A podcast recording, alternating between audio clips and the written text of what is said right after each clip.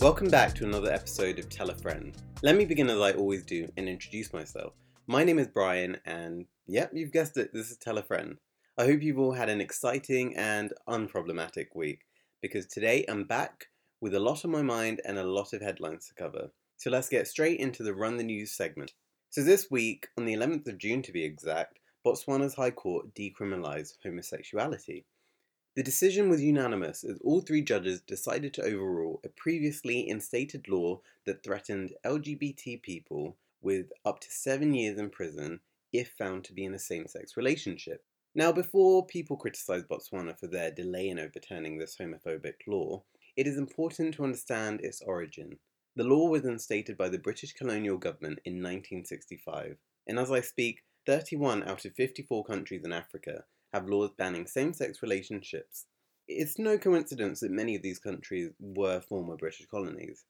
Just last year, in September, did we see India overturn their homophobic discriminatory laws which ban sex between LGBT people.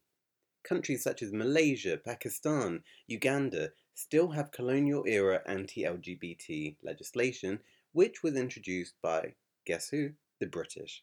This is one of the many definitely dark legacies of the British Empire. Botswana's decriminalisation is in stark contrast to Kenya's recent High Court ruling just last month, which refused to overturn their ban on gay sex. It's important for the British and other Western nations to withhold judgment of countries like Kenya and instead reflect on their own recent colonial history and the role that they played in making Africa less tolerant. Attempts have been made to reform such legislation, for example, last year at the Heads of Government meeting in London, the Commonwealth Secretariat, Lady Scotland, did encourage Commonwealth leaders to introduce more tolerant legislation and also to protect the rights of LGBTQ communities. All that can be done now is for continued activism and people continuing to take to the streets to fight for equality. I was just reading a piece by Owen Jones this morning that was basically saying that Pride Month is not there for cheap commercial gimmicks is not there for an M&S LGBT sandwich. It's there for continued protest for LGBTQ people to be recognised and given equal treatment in society. This was one of the stories that I read, and you know what, Botswana, congratulations. Okay, I'm going to swiftly move on to talk about comedian Jo Brand. This week, the comedian received a lot of backlash after a joke that she made whilst on Victoria Coren Mitchell's Radio 4 show called Heresy. Jo Brand had said, in jest, Why bother with milkshakes? When you could just get some battery acid. She was referring to the recent trend of people throwing milkshakes at far right politicians such as Nigel Farage and famous EDL Stephen Yaxley Lennon, who goes by the moniker Tommy Robinson. Jo Brand did go on to clarify during the show that her comments were purely a fantasy and that she wasn't going to do it. Nigel Farage went on to accuse her of inciting violence and did his usual press rounds condemning her and the BBC. It's important to remember that Nigel Farage also has a track record for making similarly offensive and violent comments. Just in 2017, he said to an audience in Southampton that if Theresa May failed to deliver his vision of Brexit, he would don khaki, pick up a rifle, and head for the front line. If this doesn't sound or constitute as inciting violence, I really don't know what does. My view on Brand's comment is yes, it is dangerous and probably not the best joke to use in our current political climate. I frequently called people out for using dangerous political rhetoric over this past year. But with that said, let's think about the context of Brand's comments. Brand is a comedian. Brand was performing on a show that aims to offend in the name of humour. And also, Brand did clarify her comments immediately after making them. Farage, on the other hand, is a politician who has been found to use dog whistle politics whilst at rallies and during television appearances. I don't think that Jo Brand should have made that joke because A, we're living in a time when politicians and journalists need round the clock protection. We're also living in a time when US terrorists are sending mailed bombs to critics of their president. We're living in a time when an MP can be brutally murdered on the streets of Britain. The joke was wrong. But what I find worse is a selective outrage where was the same level of condemnation when former UKIP leader Henry Bolton's girlfriend was found to have made racist remarks about Meghan Markle? Where was the same energy when Boris Johnson compared Muslim women wearing burqas to letterboxers and bank robbers? Where was this same energy when Diane Abbott was subjected to extreme online abuse? It simply wasn't there. We cannot live in a society where we're selective with our outrage. If we're to criticise Jo Brand for her comments, then I want to see that same energy used when we're dealing with the rhetoric made both by the left and by the right. I strongly advocate for civility, but I refuse to engage in a witch hunt which is being so clearly politicised. Well, since we're on the topic of UK politics, I'm going to swiftly segue into discussing the ongoing Conservative leadership bid. As I speak, six Conservative MPs are battling for the Premiership. The first leadership poll is complete. I'll list the MPs in order from most to least votes. So Boris Johnson received 114 votes. Jeremy Hunt got 43, Michael Gove 37, Dominic Raab 27, Sajid Javid got 23, and Rory Stewart received 19 votes. Boris Johnson is a Leave voter and has stated that the UK will leave the EU on the 31st of October, quote, deal or no deal. Jeremy Hunt campaigned to remain in the EU in 2016, but seems to have adopted a Brexiteer stance. He's opposed to leaving without a deal, it must be said. Michael Gove, similar to Johnson, is also a Leave voter. Rory Stewart is the most moderate contender on the issue of Brexit, as he campaigned to remain in 2016, but has built his campaign around reaching out to Remain voters and also trying to unite the country. He's also very opposed to a no deal. Each contender needs the support of 17 MPs to progress on to the second round of voting. Esther McVey received the least amount of votes, only getting 9 votes, so she's clearly out of the race now. Each contender must now garner 33 votes in the second round. The votes will then be narrowed down to two finalists before it goes out to the postal vote, where the winner will be announced and we'll then know who will succeed Theresa May in mid July. Johnson is currently the strongest contender, but you know, with politics, you should always expect the unexpected. That's one thing I've learned over these past few years. Now I'm going to move on to talk about Chuka Umunna. So today, on the 14th of June, as I'm recording, it was announced that Umunna had officially joined the Liberal Democrats. Umunna was initially a Labour MP who earlier this year quit to start a new party called Change UK. Well, now he's left Change UK to join the Lib Dems so he's had a bit of a busy year. Umunna's constituency is Streatham, and many commentators suspect that a by election may be called in the near future. This is because many say his credibility is gone. His former Labour colleague Diane Abbott had retweeted one of Umunna's past tweets in which he wrote the following quote, Whatever common ground we may have with the Lib Dems and some Tories on Brexit, I can't forgive what they've done to my area. I could never ever countenance suggesting voters support Liberal Democrat or Conservative candidates on account of their Remain credentials, as this would require turning a blind eye to the cuts to our local schools, the NHS, and other public services. End quote.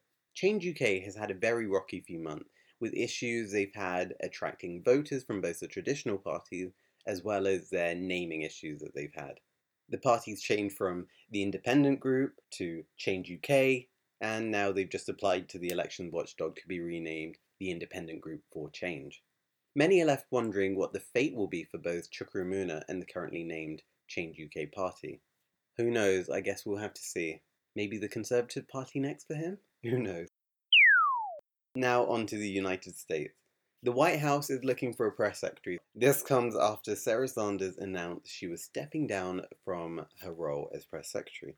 Now, surprisingly for White House staff, she described her time there as the honor of a lifetime and was given a pleasant farewell tweet by her boss.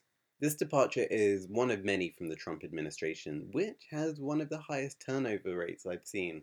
Her job hasn't exactly been easy, as Trump's tweeting has become rather unpredictable. Well, it's always been unpredictable, to be honest, but it makes it hard to create any communication strategy around it. The Trump White House has seen numerous high profile and senior officials resign or eventually be fired. You know, it might be amusing actually to work out whether the White House has a higher turnover rate than The Apprentice, which Trump hosted prior to his political debut, shall we say. You know, it's incredibly unusual for White House staff to become celebrities. For example, it's hard to recall who Obama's top aides were, or who George W. Bush's Attorney General was. Yet Trump staff immediately thrusted into the public sphere due to the endless stream of scandals and internal palatial intrigue. Anyway, that's all for Run the News, so I'm going to move on to what went well. Okay, let's get into what went well.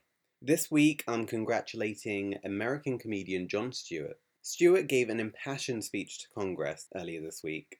Stewart was making the case for extending medical funding for the 9 11 first responders. Earlier this year, the US government had reduced funds by more than 50% for the first responders. The fund had been promised to the responders as a way to look after their medical health due to the toxins that they had been exposed to during the 9 11 attacks. Many of the responders fell ill or became aware of their consequential illnesses many years after the attacks. The Guardian reports that more than 20,000 people have suffered or died from cancer, had breathing difficulties, or other illnesses as a result of the attacks. Stewart criticised congressional politicians for annually remembering the attacks whilst also agreeing to cut payments. Jon Stewart was visibly upset and angry at these funding cuts. He said that Al Qaeda didn't shout death to Tribeca, they attacked America. His words clearly resonated as a day later the congressional panel all agreed to reissue the payments for the 9 11 Compensation Fund. Now all that's needed is for the Senate to pass the bill. And currently, the Senate Majority Leader is Republican Mitch McConnell, so a lot of people are looking to him to pass the bill through. Is it not a shame that it took Jon Stewart, a comedian, a regular citizen, to tell Congress to do their job? But, you know, I just wanted to make sure that Jon Stewart got the recognition and the thanks he deserves, so kudos to you, Jon Stewart. Okay, onto a more somber note. This week, instead of having a Be Better segment, I want to draw everyone's attention to the ongoing Sudanese crisis. So, Sudan is currently going through a national political crisis as the ruling security forces have begun brutally attacking pro democracy demonstrators. To give brief context, former President Omar al Bashir was overthrown on the 11th of April of this year after more than 30 years as the authoritarian dictator of Sudan. Following the toppled al Bashir regime, military seniors took control, and in recent weeks there have been clashes between the ruling military council and protesters who are seeking a democratically elected leader. On June the 3rd, negotiations ended when the military decided to use violence to suppress protesters, and many people were consequently killed. The military has said that an election would be held within nine months, but protesters are looking for provisions to be made to ensure that the elections are free and fair. The protesters want a longer transition period before an election because they fear that the same corrupt network that existed during al Bashir's day is still in place. An Ethiopian envoy has been sent at the request of Ethiopian leader Abiy Ahmed to mediate between the military council and also the protesters. There were initially agreements made between the protesters' representatives and the military council, but on the 3rd of June, the military council disregarded negotiations and declared that elections were to be called much earlier than the protesters had negotiated for. This led to a strike being called by the opposition group called the Sudanese Professional Association, SPA. This ongoing crisis dates back to December 2018 when extreme cuts were made by the al Bashir government, and this sparked protests which then turned into calls for a new leader to replace al Bashir. The military council consequently overthrew al Bashir, now, despite being highly fragmented and divided, the military council is reluctant to leave power. On the 30th of June, at least 30 people were killed as a result of the military's harsh crackdown on protesters.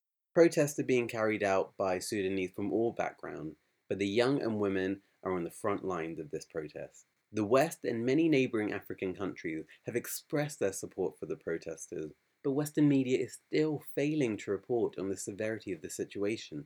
The African Union has responded by suspending Sudan's membership. The BBC report that, and I quote, the UN is removing all non essential staff from Sudan, but China and Russia have blocked moves to impose sanctions. End quote. The ruling generals are rumoured to have received financial backing from Gulf Arab states which are looking for influence in the Horn of Africa. Many Sudanese are being killed, women are being raped, protesters beaten up. Honestly, it's awful.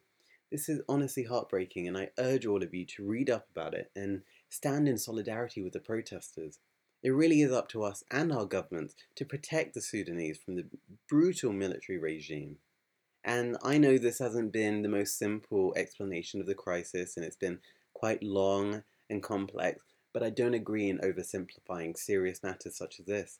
So if you're left still asking questions, then please, please, please, I urge you to go up and read up about the matter, but please read up from reputable sources.